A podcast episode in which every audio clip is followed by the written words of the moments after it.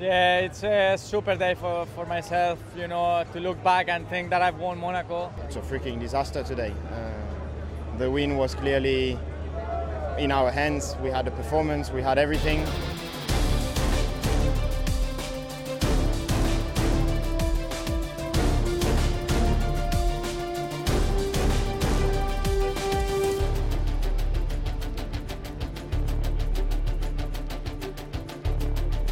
Vážení posluchači, máme za sebou další velkou cenu. Eh, velká cena, která se eh, řadí mezi kontroverzní, už dneska můžeme říci. Má tedy velkou historii. Eh, ale na straně jedné je některými milována a jinými už trošku nenáviděna. Prostě je to tak, jak to bereme velká cena Monaka v ulicích Monte Carla. Často poslouchám hlasy, které říkají, no přeci jenom žádné možnosti předjíždění, a už ten svět se trošku posunul a e, čas odzvonil pro tuhle velkou cenu. A já naslouchám velmi pozorně těmhle těm hlasům. A říkám si, dobře, dobře, možná, že mají pravdu. Přeci jenom musím naslouchat novým trendům, ale když pak formule vyjedou v ulicích Monte Carla nově v páteční tréninku, pak v sobotní kvalifikaci, tak stejně na to koukám s hubou otevřenou a říkám si jenom wow, a pro mě by byla velká škoda, kdyby velká cena Monaka zmizela z kalendáře Formule 1. A jelikož ji máme za sebou, tak je tady tradiční Instapokec. Drazí posluchači, zdraví vás tradičně Tomáš Richter a Jiří Košta. Tak tradičně zdravím tebe Tomáši a tradičně zdravím i naše posluchače. Jirko, prosím tě, jak ty Tomáš se svým vztahem k velké ceně Monaka? Uh, sometimes may be good, sometimes may be shit. Ale teďko trochu, trochu vážněji. Uh, miluji Grand Prix Monaka, i když, jak si to načal, můžeme říci, že někdy je to nuda, nepředjíždí se tam úplně tak, jak bychom asi chtěli. Konec konců ani Formule 2 zde nepředjíždí a to už je co říci, ale prostě to patří do kalendáře a musí to být zkrátka ve Formule 1, ať je to jakkoliv. Pravdou je, že eh, v zákulisí se vedou, a to velmi vážné diskuze, nepodceňoval bych je, vedou se velmi vážné diskuze o tom, že letošní velká cena Monaka mohla být jednoduše tou poslední. A eh, tím, jak eh, došlo ke změně vlastníka seriálu Formule 1, kterou odkoupilo v roce 2017 uskupení Liberty Media, tak eh, došlo a dochází pořád eh, k velkým změnám. Ostatně k velkým změnám dochází také eh, v nejvyšších patrech Mezinárodní automobilové federace a já nestíhám sledovat nebo možná spíš vytušit změny, které to přináší. Vy třeba řízení samotných velkých cen. A jakkoliv by to asi byla škoda, tak velká cena Monaka, respektive její promotéři, pořadatelé, buď budou muset udělat velké ústupky, aby zůstala v kalendáři, nebo dojde třeba k nějakým kompromisům, že se bude jezdit jednou za dva roky, ale není už v dnešní době samozřejmé, že je to uh, neotřesitelnou položkou v kalendáři mistrovství světa. Ale jak to bude dál, to se dovizvíme za malou chvíli. Ale když už jsem to načal, tedy nové pořádky, uh, nové způsoby, kterými se řídí velké ceny, no tak to jsme si museli, Jirko, za A hodně dlouho počkat na samotný start. A také došlo k eh, přerušení eh, závodu, eh, během kterého jsme dlouho čekali na restart.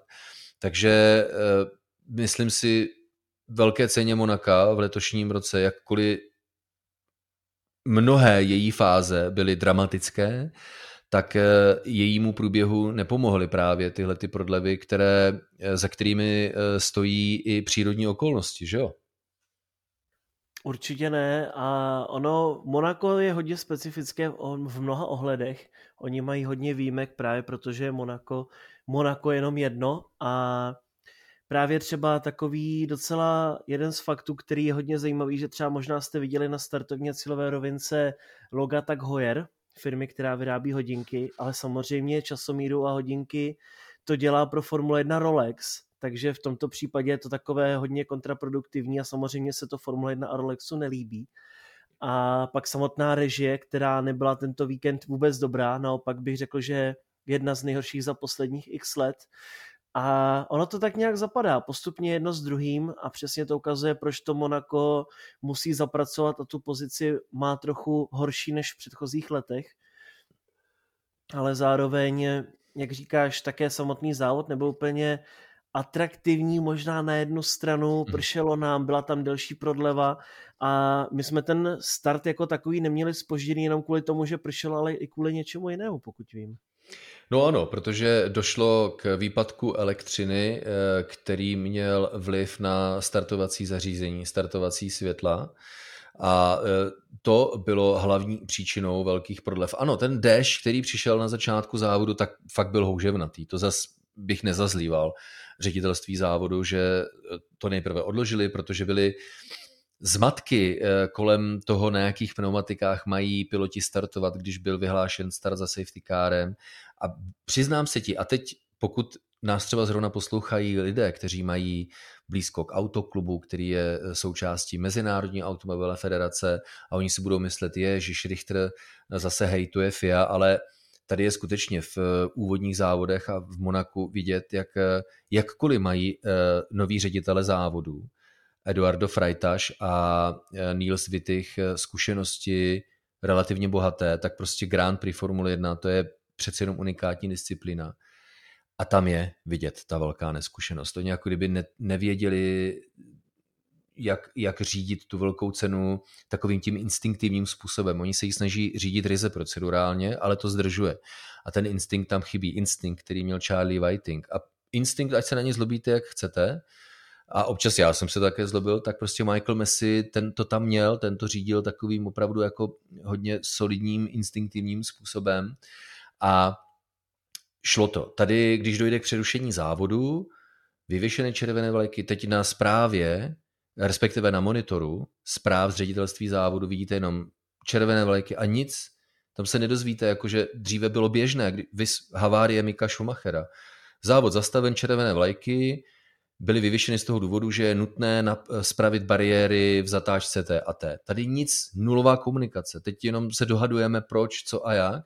Takže nemyslím to eh, takovým tím hejterovským způsobem, myslím to maximálně pokorně a zodpovědně, ale ta neskušenost je obrovská. No a když se do toho připočte právě eh, problematika spojená s výpadkem, která má vliv na startovací zařízení, tak to vede k tomu, že eh, to má vliv na dlouhé čekání na start závodu a plus, když byl závod přerušen po havárii eh, Mika Schumachera, už na suché trati se dalo restartovat z pevných pozic, tak si to ředitelství závodu netrouflo, protože vůbec netušili, jak se zachovají startovací světla. Takže stalo se ale na straně druhé ve spojení právě Monako, takže taková, taková, taková Francie, řekněme.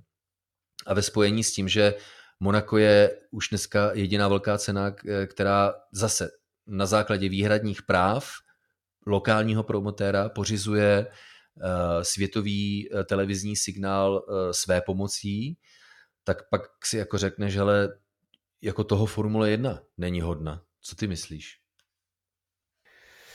Určitě. Bylo tam hodně problémů tento víkend a já už jsem se také rozčoval nad tím, že furt jsme měli žluté vlajky v prvním sektoru, kde samozřejmě Sandevod většinou to končí tak, že jezdec vyjede mimo trať ale i tak se nám několikrát stalo, že to třeba rošmelcoval v bariéře v první zatáčce, v té tekro, v tekro bariéře končilo několik jezdců v minulosti a říkáme si, tak co se tam stalo, my to chceme vidět, sakra, tak platíme si za to, abychom viděli dobrý přenos, abychom viděli Formule 1 a všechno, co se děje. Máme tam milion kamer okolo okruhu, ale my to nevidíme. Takže to je velká škoda a přesně třeba odstoupení Kevina Magnusena, to také jsme vlastně viděli asi až po deseti kolech, zrovna když boural Mick Schumacher, že tam je zaparkovaný v garáži vůz Magnusena a všichni jsme říkali, co se stalo. Nikdo nevěděl nic. Takže skutečně hodně, hodně zvláštní a myslím si, že až amatérské na to, na co jsme zvyklí v posledních letech, když Formule 1 třeba poskytuje od F1 TV ještě speciální záběry a ještě i onboardy od všech jezdců a tak podobně, tak eh, tohle je takové hodně zvláštní. A co se týče pak té samotné startovní procedury, co si říkal, tak eh, on o tom hovořil právě Kevin Magnussen, který říkal, jasně, tak eh, Eduardo Freitas je stále ještě nový, co se týče Formule 1, ale tohle není WEC, čili vytrvalostní závodění. Tady prostě jsme profesionálové, jsme nejlepší jezdci Formule 1, nebo obecně jsme nejlepší jezdci, takže my víme, jak závodit v dešti, takže se klidně závodit mohlo. Uh, hodně náročný začátek víkendu a upřímně řečeno, já jsem se také svezl na tom, protože navíc jsem ještě neměl k dispozici klasickou časomíru, kterou používám, takže jsem se spolehal pouze na televizní údaje, eh, které eh, objektivně řečeno dosáhly hodně dobré úrovně v posledních letech. Ale tady jsem se trošku nechal nachytat a konec konců řada samozřejmě našich posluchačů a diváků si nemohla nevšimnout toho, že jsem v jednu chvilku přehlédl jeden extrémně důležitý moment, o kterém si, Jirko, chceme popovídat, protože ten důležitý moment se motá eh, kolem fáze závodu mezi, dejme tomu, uh, 16. až pratru 22. kolem Velké ceny Monaka, což je fáze závodu, která generuje velmi výstižnou otázku, Prohrálo si Ferrari velkou cenu Monaka, anebo si ji Red Bull pro sebe vyhrál? Eh, protože, Jirko, mám pocit, že to až není tak jednoznačné. Co myslíš? uh, možná pro někoho ano, ale já bych přesně řekl, že jak bylo Ferrari velmi konzervativní a takové typicky Mercedes, Mercedeskovské v vozovkách, tak eh, Red Bull byl typický Red Bull a ten zase šel do toho opačného extrému a to přesně ukázalo ten výsledek. A přesně tohle třeba loni Verstappenovi dokázalo vyhrát titul a vypadá to, že v letošním roce by také mohlo. A Ferrari tím, jak jede na jistotu a přesně to, co jim ukáže počítač, tak samozřejmě ztrácí ty důležité body. No tak pojďme konkrétně, člověče. Eh, do první řady se kvalifikovali Charles Leclerc a Carlos Sainz ve druhé řadě. Eh, stáli Sergio Perez a Max Verstappen. Perez porazil Maxe Verstappena mimo jiné také, protože Sergio Perez v závěrečném pokusu kvalifikace na výjezdu ze zatáčky Portie, je ta zatáčka, za kterou je vjezd do tunelu, tak eh, na chladných pneumatikách eh, roztočil svůj Red Bull nechtíc samozřejmě, narazil do tak pro bariéry v zápětí, do něj narazil Carlos Sainz, který tak společně s Perezem úplně zablokovali trať a znemožnili mimo jiné Frestapenovi, se zlepšit. No a v tomto pořadí borci jednak vyjeli do velké ceny s odloženým startem, drželi si své pozice, jenomže trať byla mokrá. Povinně museli, tím, že se startovalo za safety carem, tak povinně piloti museli startovat na modrých pneumatikách do extrémního mokra. A pak, Jirko, nastala velmi vzácná situace. Ne vzácná v tom smyslu, že když přestane pršet, trať začne osychat, tak piloti začnou přemýšlet nad tím, kdy nastává ten takzvaný crossover point, tedy ten bod zlomu, kdy je vhodné eh, přezout na pneumatiky buď do eh, mírnějšího mokra, tedy intermediates, přechodné eh, podmínky, aneboli, anebo na sliky.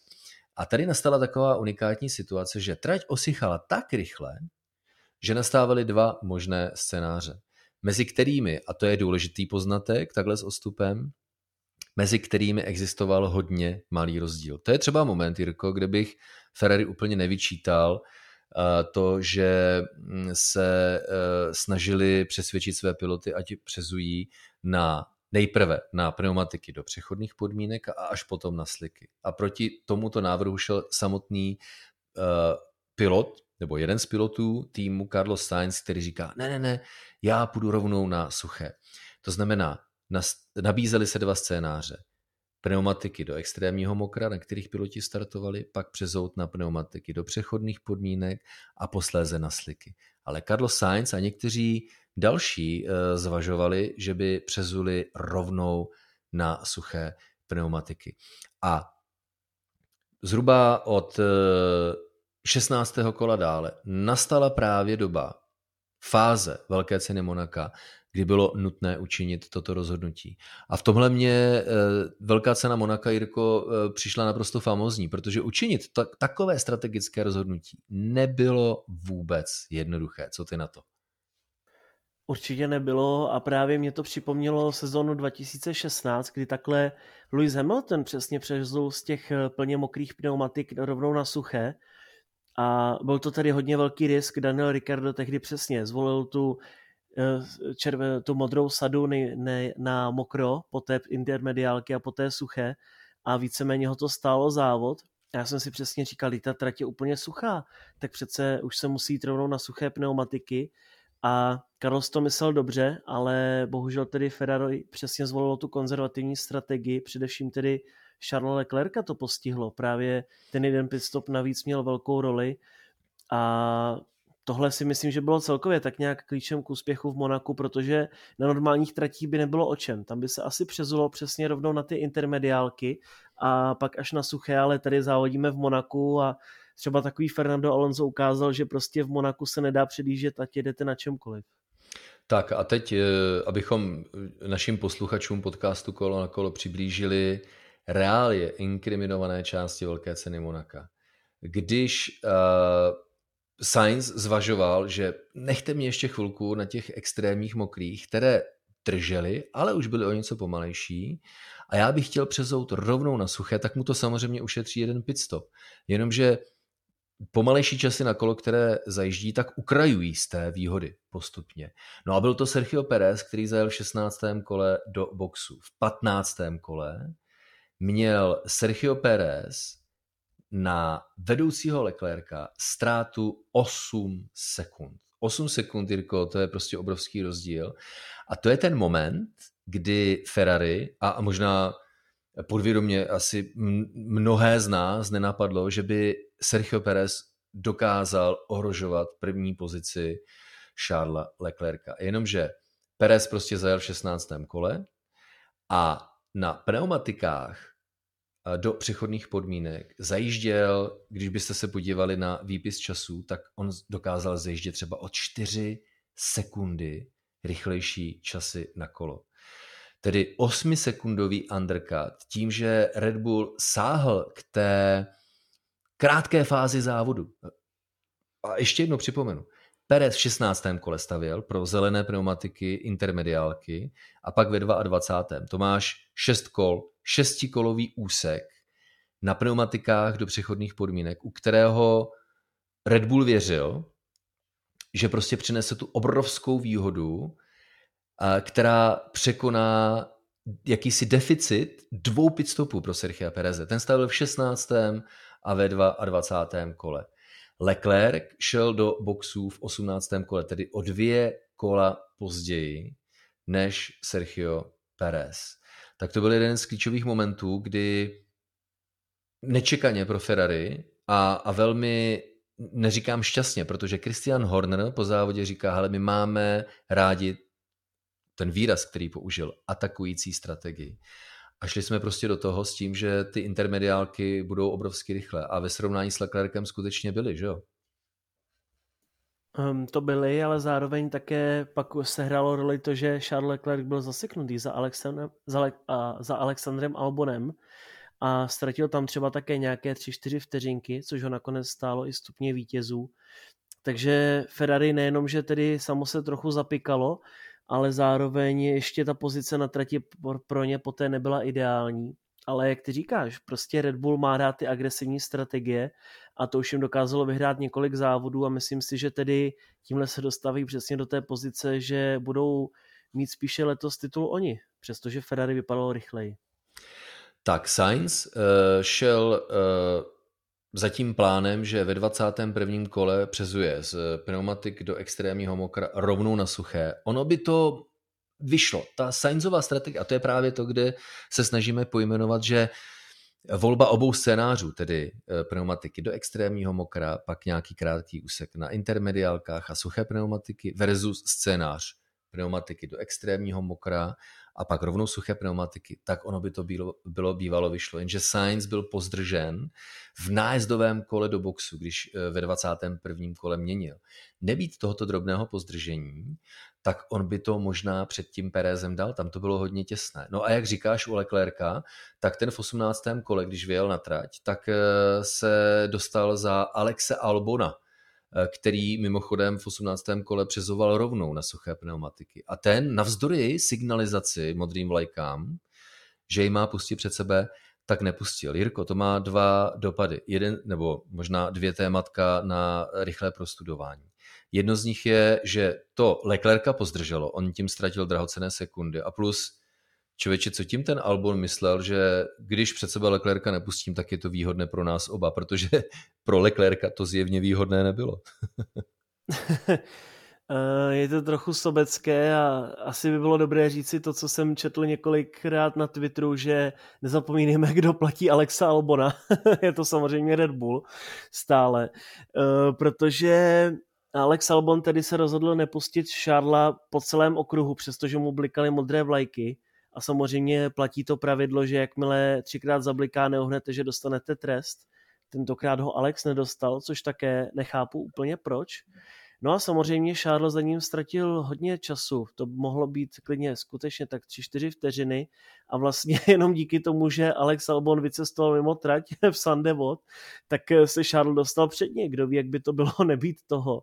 Ale eh, jak ty říkáš, Alex Albon usoudil, že by to bylo pro oba dva výhodné v tom směru, že jakmile by Alex musel pouštět pozici, tak samozřejmě by Šarla hnedka zase dojel a měl by větší rychlost, protože přezouval dříve, tudíž pneumatiky byly lépe připraveny než u Šarla.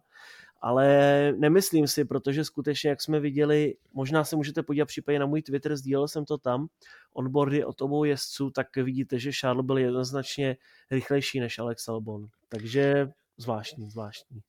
Přesně tak, nakonec eh, Albon eh, vyklouzal do unikové zóny na vnějšku první zatáčky Sandevo a eh, posloucháte podcasty kolo na kolo, takže tady se občas dozvíte i ty zákulisní pikošky a to je ten moment, který mě zmátl, protože takovým lehkým optickým klamem mě to v průběhu živého přenosu a živé přenosy samozřejmě mají nástrahy v tom, že tam nemáš možnost podobně jako když čteš knihu, tak říct počkej, počkej, to jsem nepochopil, obrátíš stranu zpátky snaží se to přečíst lépe, tak tady opticky já jsem byl přesvědčen o tom, že to byl Leclerc, kdo byl vyklouzený do zatáčky Sandevo. Ano, to je prostě ten myšlenkový omyl na základě, kterého já jsem pak eh, začal stavět, nehledě na to, že jsem také samozřejmě nepředpokládal, že eh, Perez dokáže eh, překonat rozdíl 8 sekund během několika kol na intermediálkách.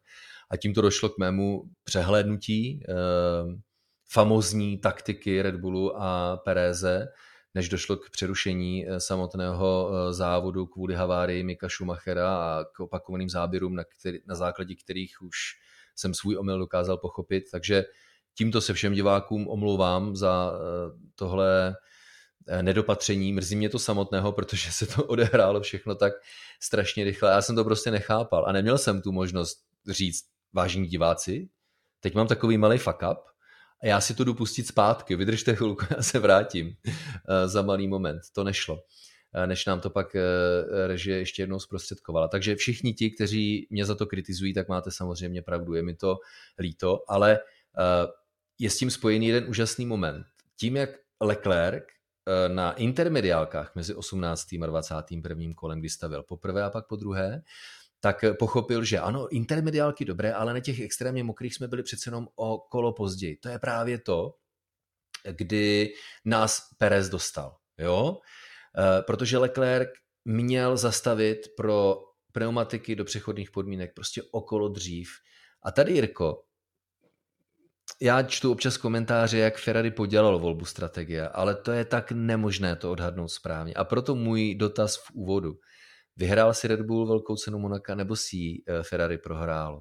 A tady asi nemůžeme hovořit vyloženě o hrubkách, protože odhadovat to, tenhle ten uchvatný moment, který podle mě vejde do historie eh, pneumatikářské strategie eh, v rozmezí 16. až 22. kola, tak byl prostě famózní. A Leclerc, protože Ferrari je konzervativnější v těch strategických volbách ve srovnání s Red Bullem, tak prostě byl okolo později.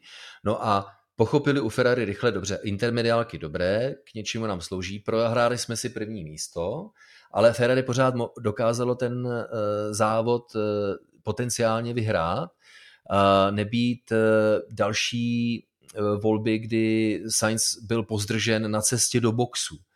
Tam Sainz přišel o drahocený čas, ale chtěli ještě u Ferrari zachránit, co se dá, takže Leclerc jel do boxu a měl v plánu zastavit ve stejném 21. kole jako Sainz. Jenomže Leclerc na velmi rychlých intermediálkách stahoval Sainze tak obrovsky rychle, že Ferrari najednou došlo, že hele, Ježíš Maria, ty tady budeš v boxech hrozně brzo a budeš muset chvíli čekat. Tři sekundy zhruba tak, což je obrovská ztráta. A Ferrari to došlo a zavelelo Leclercovi, ještě chvilku zůstaň na trati, ještě chvilku zůstaň na trati, což by na těch rychlých intermediálkách nemusel být vyloženě průšvih. Rozhodně by nedošlo ke ztrátě tří sekund na kolo. Ale tuhle zprávu Leclerc dostal po zatočení do boxu. A to vysvětluje to velké Leclercovo rozhodčení, protože přece jenom Leclerc musel chvilku čekat. Takže co to mělo za následek? Nejenom, že Leclerc předjeli kolega Sainz, zajímavou strategii z mokrých rovnou na suché, ale také Max Verstappen a position startující Charles Leclerc byl na jednou čtvrtý Jirko. Tam bylo ještě velké štěstí, že mělo Ferrari připravené pneumatiky pro Charlesa, protože to mohlo dopadnout daleko hůře a Charles mohl ztratit i pozice například na úkor eh, George Russella nebo Landa Norrise. Takže na jednu stranu štěstí v neštěstí a řekl bych, že přece jenom nakonec eh, minimalizování ztrát, přestože tedy Charles ve Španělsku nedalo pro technické problémy a tady z pole position skončil jako čtvrtý, tak eh, na jednu stranu by to Ferrari mělo brát trochu s nadhledem, že OK, tak pořád jsou to důležité body a sezóna je dlouhá, ale Charles říkal sám v rádiu po závodě, tohle se nesmí stávat a tohle už nesmíme dovolit. A myslíš si, člověče Jirko, že uh, ta kritika je oprávněná eh, ze strany Charlesa Leclerca, protože, nebo zeptám se jinak, myslíš si, že se Ferrari dopustilo hrubých chyb, nebo prostě jenom Red Bull uh, aplikoval tu taktiku, my půjdeme do lehkého rizika, rizika a ten, kdo riskuje, tak, tak vítězí? Eh, to je dobrá otázka a řekl bych, že to je tak půl na půl, že přece jenom na druhou stranu přesně Red Bull šel do lehkého rizika, které jim úplně skvěle zaklaplo a na druhou stranu Ferrari trochu zazmatkovalo. Možná, jak ty říkáš, kdyby Ferrari nechalo Šárla na trati ještě jedno kolo déle na těch intermediálkách, tak by to mohlo být výhodnější a třeba by Šárlo byl nakonec na třetí pozici před Verstappenem, ale to se bohužel nikdy nedozvíme. Každopádně pro mě je to spíše takové, že Ferrari zase zaváhalo a Red Bull vytěžil z té své strategie, protože historicky to tak vždycky bylo. Ferrari zkrátka ty strategie úplně neumí a prohrálo si tím v posledních pěti, šesti letech už mnoho závodů a naopak Red Bull si díky svým strategiím několik závodů vyhrál, především v loňském roce. No a e, jestli mohu nabídnout svou myšlenku, já si myslím, že tuhle otázku, tedy jestli si Red Bull pro, zebe, pro sebe závod vyhrál, anebo si jej Ferrari prohrálo, tedy velkou cenu Monaka roku 2022, tak já si člověče troufnu říci, že ji nebudeme nikdy schopni zodpovědět, protože jakkoliv to bylo dlouhé odpoledne a jak říkáš, mělo velmi dlouhé pasáže, u kterých zase kritici oprávnění budou říkat, je, že to je nuda tak podobně, ale tahle pasáž kritická, kdy týmy museli volit mezi taktikou z mokrých rovnou na suché, anebo z mokrých na přechodné a pak na suché, tak tyhle scénáře byly tak vyrovnané, že jestli si zastavil v kole 18. nebo 19., tak to prostě činilo rozdíl mezi tím velkou cenu vyhrát a nebo velkou cenu prohrát tím, že prostě nebudeš na prvním místě. A už když, ne, když nejsi na prvním místě, tak už je jedno, jestli jsi druhý, třetí nebo čtvrtý. Pokud jsi Charlesem Leclerkem, protože když Leclerc v nedělní velkou cenu nevyhrál, tak už mu asi bylo jedno, jestli je třetí nebo pátý. Takže tady já bych výjimečně, nebo nevýjimečně, ale tentokrát bych asi nekritizoval Ferrari za to, že se snažilo být více konzervativní, protože prostě oni, oni asi jinou možnost nemají. Red Bull si může dovolit trošku riskovat. Navíc oni jsou fakt famózní v té takové, té, jak on to Christian Horner řekl, on tomu říká attacking strategy, že my jsme rádi tradičně týmem, který volí tu útočnou strategii. A to je prostě, si myslím, famózní doménou eh, letošní velké ceny Monaka 2002, ať už eh, eh, ten výsledek pro vás, tedy naše posluchače podcastu kolo na kolo dopadl dobře nebo ne. Ale Jirko, prosím tě, Sergio Perez, člověk nebo pilot, který nevěděl ještě před dvěma lety, co bude dělat dále, už ani neměl žádné angažmá na dalších sezónu, na chvostu své tehdejší kariéry nebo té části kariéry dokázal vyhrát velkou cenu. To samo o sobě byl obrovský moment. Pak přidal ještě jedno vítězství v loňské velké ceně eh, Azerbajdžánu v Baku. No a Sergio Perez se zařadil mezi vítěze velké ceny Monaka. To je story jako blázen, že jo? Je to story jako blázen, ale na druhou stranu uh přesně vidíme, co dělá vůz v letošním roce nebo obecně, protože přesně, jak říkal Fernando Alonso, Lewis Hamilton jezdí stejně dobře jako v předchozích deseti letech, ale prostě jezdí pátý až osmý.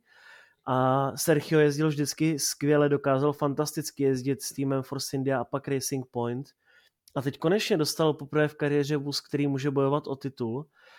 Takže právem, rozhodně právem je na stupních vítězů a vítězí v Monaku.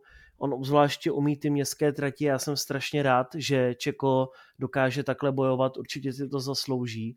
A je to ukázka toho, možná to bude trochu kliše, kliše ale je to ukázka toho, že zkrátka platí to nikdy se nevzdávej, protože Čeko teď zažívá nejlepší okamžiky své kariéry a kromě toho na stupních vítězů, když žili s Christianem Hornerem, šéfem Red Bullu pro poháry, tak řekl, možná jsem podepsal příliš brzy, čímž asi chtěl říct, že příští rok bude závodit zase pro Red Bull. Mhm, mhm, mhm, mhm. Jakože podepsal, jo? Říkáš? Vypadá to tak, vypadá, vypadá to tak, že Čeko podepsal a prodloužil na další rok. Čeko Pérez nám nespíš takhle prozradil, že má podepsáno na příští rok, že? jo, jo, asi jo, asi jo. Ale je to logické, protože přece jenom uh, Yuki Tsunoda, ten zatím je, bych řekl, stále těžce za očekáváním a forma Pierre Gaslyho také klesla takže si myslím, že to je takový ten snětek z rozumu mezi Red Bullem a Perezem. Ale a eh, proč, člověče, proč z rozumu? Eh, Perez, velmi zkušený pilot, přesně jak říkáš, s novou technikou na začátku nové éry, eh, technické specifikace vozů Formule 1, tak došlo k jakému si restartu výkonu Sergio Pereze, protože on to zkrátka neuměl s tím Verstappenovým nervózním autem do loňského roku, tak uznej, Red Bull by byl asi trošku hloupý, kdyby se snažil Perez zbavit, respektive vyměnit jej za někoho jiného, ne? Já si myslím, že tady je to úplně perfektní pro všechny strany, protože na jednu stranu, ať je to jakkoliv, tak eh, zcela otevřeně, bez nějakých okolků, Sergio prostě bude dvojka u Red Bullu a to Red Bull potřebuje mít rychlou dvojku, zároveň někoho, kdo dokáže vyhrávat závody, a Čeko ví, že už si prostě polepšit nemůže, protože ve Formule 1 už je od roku 2011, zároveň už je mu také přes 30 let, což znamená, že takový Mercedes nebo Ferrari mu smlouvu nenabídne. Což znamená, že Čeko dokrouží s Red Bullem, tomu pomůže k titulům a všichni budou spokojení. Jirko, chceš tím říct, že kdyby v závěru velké ceny Monaka nebylo pořadí Pérez, Sainz, Verstappen, Leclerc, ale například pořadí Pérez, Verstappen, Sainz, Leclerc, že by Pérez musel před sebe Verstappen napustit? Koukal jsi na Barcelonu? Takže asi tak. hmm. No ty jsi ale ošklivý na Sergio. um, řekl, bych, řekl bych, že stoprocentně, protože přestože Čeko je fantastický. a promiň Jirko, nevěříš tomu, uh, co říká Christian Horner, že teď mají Sergio Perez a Max Verstappen stejné šance na to získat titul mistra světa v letošní sezóně? Uh, šance sice mají, ale Red Bull rozhodne, že ne. tak uvidíme, ale uh, teď to nekažme. Uh, ano, já to, abych byl objektivní, tak to vnímám podobně, že prostě Verstappen je mužem, pilotem Red Bullu a ostatně zmiňovali jsme kvalifikace a kvalifikaci a nebýt uh, té chyby, paradoxní chyby Sergio Pereze v kvalifikaci, tak to vypadalo hodně solidně pro, pro Maxe Verstappena. Eh, v závěrečných pokusů, nebo v závěrečném pokusu, ke kterému on už se nedostal a pokud by se k němu dostal, tak by ta situace mohla být Eh, obrácená mezi Perezem a Verstappenem v průběhu velké ceny Monaka. Ale nešpekulujme a nekalme teďka ten úchvatný úspěch Sergio Pereze a já jsem za to strašně rád, že Sergio Perez má uh, titul vítěz velké ceny Monaka. Tak, ale ještě předtím, než se rozloučíme, tak musíme samozřejmě rozebrat ještě jednu důležitou věc, Jirko. Jak to kurňa bylo s těmi žlutými čarami. Uh, na výjezdu z boxů Max Verstappen korigoval smyk a Koli najel na žlutou čáru, která vymezuje prostor pro pilota, který se vrací na závodní dráhu a prostor pro piloty, kteří závodí vlevo na eh, závodní dráze, vlevo tedy od žluté čáry.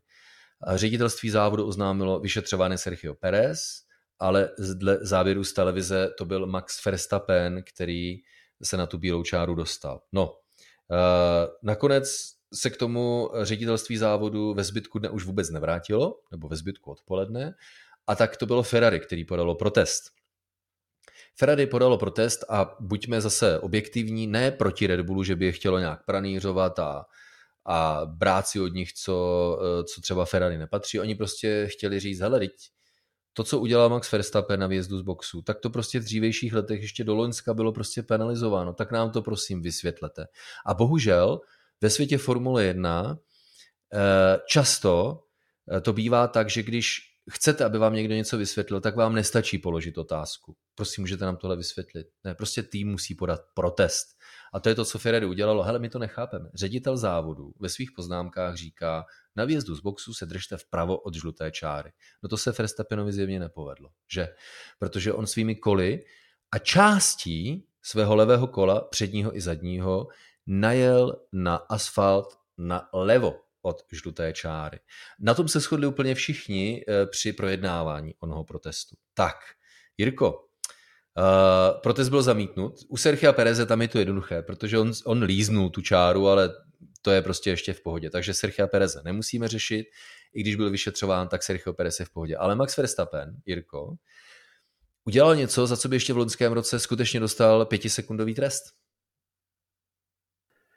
No, jak říkáš, tam šlo vlastně o to, že Verstappen nepřejel tu žlutou čáru kompletně celým kolem a v případě, že by se tak stalo, tak by ten trest přišel, ale on ho vlastně přijel jenom částí té své přední levé pneumatiky, takže z toho důvodu trest nepřišel, je to strašně jednoduché, ale řekl bych, že z toho onboardu a i z onboardu Charlesa Leclerca, který jel za ním, to Verstappen přijel úplně, nicméně to bylo tolerováno, ale myslím si, že by se to dalo vyřešit případně i tak, jako to bylo loni u Lenda Norrise v Rusku, že prostě podmínky na trati donutili vůz opustit eh, právě tu bílou čáru a překročit jí. Takže tak nějak se to vyřešilo a bylo to asi v rámci pravidel, ale jak ty říkáš, loni by to asi neprošlo. No, uh, to je hrozně zajímavá zápletka. Ono to bylo v rozporu s pokyny ředitele závodu. Jo? Prostě pilot se musí držet napravo od žluté čáry. A uh, skutečně být, stát se to ještě v loňském roce, tak by Max Verstappen naprosto regulérně dostal trest pěti sekund. Jenomže co se stalo? A uh, schéma pravidel je asi tak stejně náročné jako například struktura zákonů České republiky. Máte nějakou ústavu, zákony a, vyha- a, a prováděcí vyhlášky. A uh, jakousi ústavou je Mezinárodní sportovní řád, International Sporting Code, který se vztahuje na všechny sporty FIA. Pak máte nějaké zákony, sportovní a technická finanční pravidla Formule 1 a pak máte nějaké prováděcí vyhlášky, jako jsou například instrukce ředitele závodu. A e, k čemu došlo na úrovni oné ústavy, toho International Sporting Code, tak e, došlo ke změně e, znění pravidla v těchto případech na výjezdu z boxu, kdy nově nesmí pilot přejet tuhle tu žlutou čáru na vjezdu z boxu. Jenomže toho si eh, ředitelé závodu Formule 1 nevšimli a tím pádem dále ve svých poznámkách ředitele závodu říkají, musíte se držet napravo eh, od žluté čáry. No a když to eh, při protestu Ferrari projednávali všechny zúčastněné strany, tak ředitel závodu musel uznat, hele, jo, Mám to v těch poznámkách ředitele závodu špatně, protože ta ústava International Sporting Code říká, musí to přejet tu čáru. A tím pádem nastává uh, jakýsi princip silnějšího nařízení, ústava je silnější, International Sport, uh, International Code je silnější a tím pádem s ním poznámky ředitele závodu nesmí být v rozporu. Tedy to, co platilo do loňského roku, už nově neplatí a přesně jak říkáš, nově od, od letošního roku by se Max Verstappen jak jakýkoliv jiný pilot dopustil prohřešku pouze tehdy, když celá ta pneumatika se ocitne nalevo od žluté čáry. Takže Jirko, jedno obrovské, eh, obrovské nedorozumění, respektive obrovský zmatek, ale ne na straně ředitelství závodu nebo Eh, v řízení závodu, ale na úrovni pravidel samotných. To je jenom důkaz, jak to prostě ti borci teďka v tuhle chvíli nemají pod kontrolou, když mají rozpory ve svých vlastních nařízeních, což má za následek a, a, uvádění fanoušků a diváků v omyl. Zkrátka, a, situace je taková, že v loňském roce a, stačilo částí, jakékoliv části auta přejet tu bílou čáru, v takovém případě by Max Verstappen dostal penalizaci. Dneska už musí přejet ne jakoukoliv částí auta, ale prostě jednoduše přejet tu bílou, potažmo žlutou čáru, která je v Monaku. Takže došlo prostě ke změně uh, uh, volby slov v pravidlech a to má za následek to, proč všichni byli překvapení, včetně Ferrari, ale nakonec buďme objektivní a podle toho, jak skutečně zní ta nejsilnější, nejvyšší pravidla Formule 1, tak Max Verstappen a Sergio Perez uh, odešli bez trestu z velké ceny Monaka naprosto oprávněně. Ale Jirko, já si někdy říkám, máme kurňa tohle zapotřebí, takhle dopodrobna tady normálně stavit soudní síně a Richter si musí založit eh, právní kancelář, aby tohle všechno vysvětlil, protože nebudu ti lhát, člověče, někdy mám pocit, že mě tohle to unavuje, protože je to strašně zbytečné hlavně. Určitě a je to prostě Formule 1 komplexní sport a vidíme to stále, ať se řeší cokoliv, je to prostě královna motorsportu, takže asi i tyhle věci budeme takhle muset vždycky řešit. Nicméně asi bych to uzavřel tím, že Verstappen tím nezískal žádnou výhodu a v tom případě je to úplně jedno. no, ale teď dostáváme se k nejoblíbenější disciplíně Insta Pokeců po závodního Jirko. Tvůj, uh, protože to byl hodně houževnatý víkend, takže ne jeden, ale dva tvé nejsilnější momenty z velké ceny Monaka. uh, Alonso Train.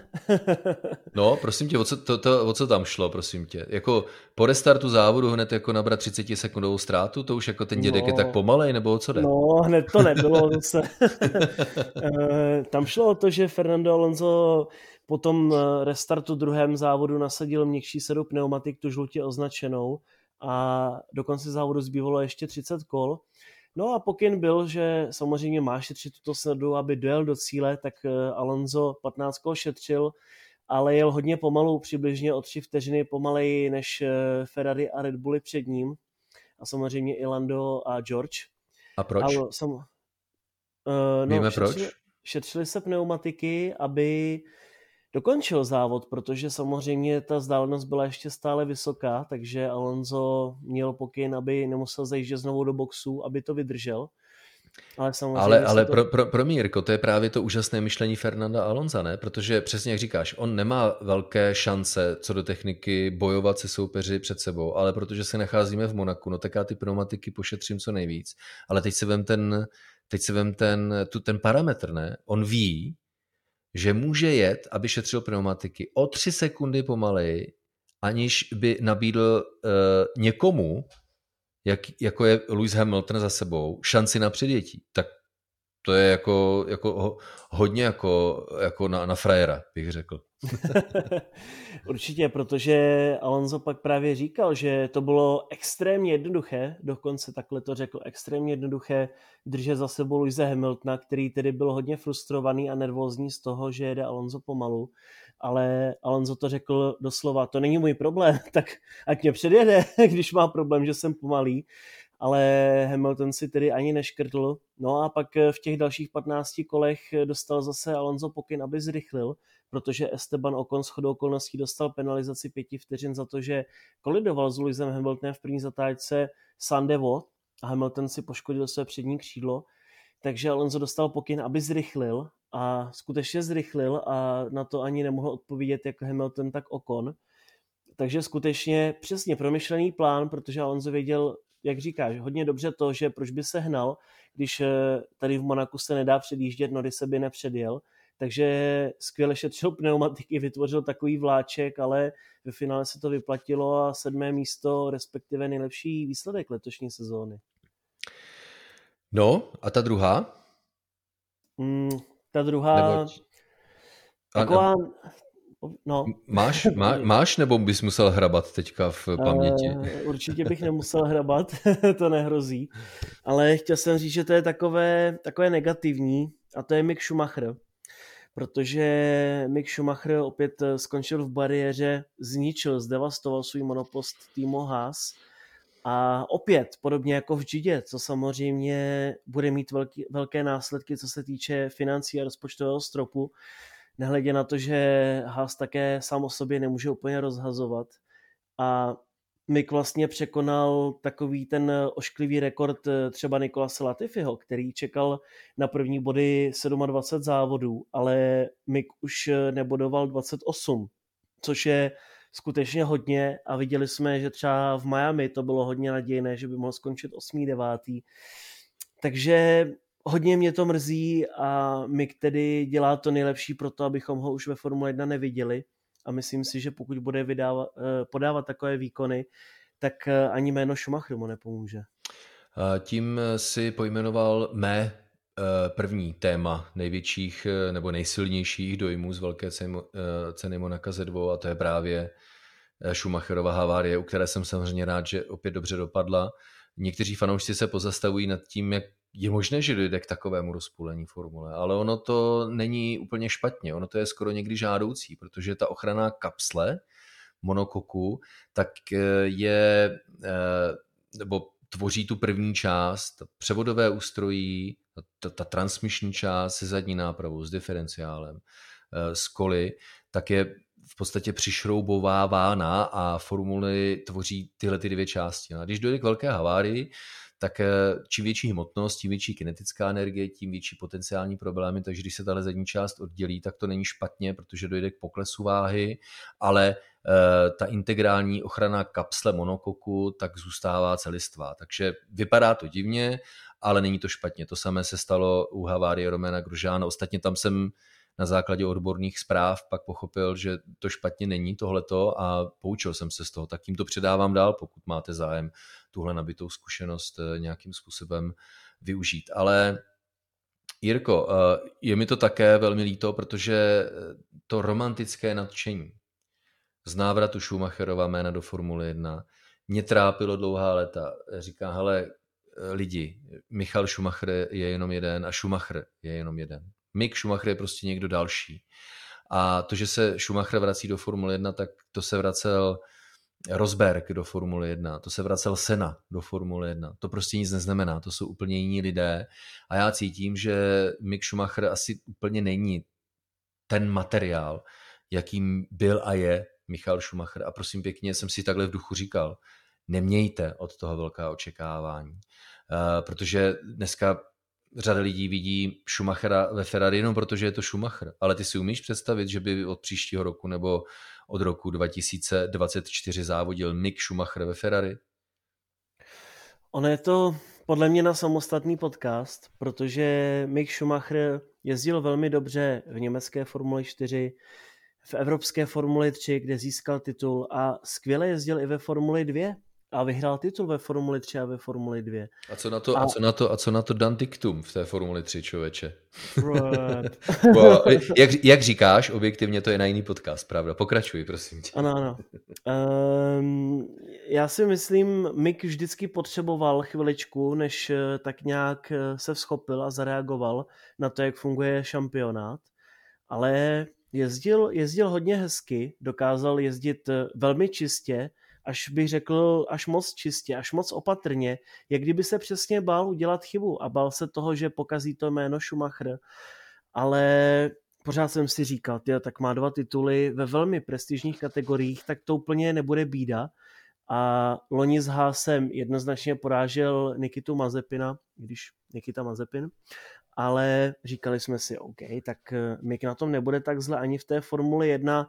Strávil hodně času tím, že třeba jezdil na simulátoru u Ferrari, u Alfa Romeo, u Haasu, dostal se do nějakých volných tréninků a testoval ještě předtím, než šel do Formule 1, ale nakonec tedy zatím žádná bomba to není a myslím si přesně třeba to Miami ukázalo, že Mick musí zabrat a že tohle jsou závody, kdy Mick musí sbírat ty bodíky, kort když Kevin Magnussen je hodně dobrý v úvodu sezóny. Tak eh, je to, je to hodně špatné, hodně smutné a právě myslím si, že Mick se bojí udělat chybu a bojí se tak, že ty chyby právě kvůli tomu dělá a chtělo by to asi podle mě, aby měl více sebe důvěry. Řekl bych, že v ten moment, kdyby Mick dokázal získat ty první body, tak by z něj spadl obrovský kámen a v ten moment už by to bylo dobré, ale dosáhnout toho nebude vůbec snadné. No, na straně jedné se asi bojí dělat chyby, na straně druhé, jako kdyby byl pod tlakem uh, odvést uh, výsledek a z toho pramení ty chyby. Každopádně, a omlouvám se uh, tímto romantickým uh, fanouškům spojení jména Schumachera a Formule 1, ale leda by se stal nějaký zázrak, tak nečekám velkou budoucnost od Mika Schumachera ve Formuli 1. Tímhle jsme spojili eh, mé jedno eh, téma z těch dvou, to druhé už si sám zmínil, je kolize mezi Okonem a Hamiltonem. Tak jak se to v té Formuli 1 turbulentně mění, tak Okon uh, sjel svou ideální stopu, Lewis Hamilton se pokusil zaútočit na vnitřek do zatáčky Sandevo, došlo ke kolizi, a je to Okon, eh, vůz vepředu, který eh, dostal trest eh, pěti sekund. Dokonce mu bylo samotnými sportovními komisaři řečeno, že stát se to loni. Tak to považujeme za závodní incident. Člověče, ano, a je to také jakýsi dojem s negativním nádechem, protože došlo na začátku letošní sezóny k pokusu interpretovat toho, co piloti mohou a co nesmí.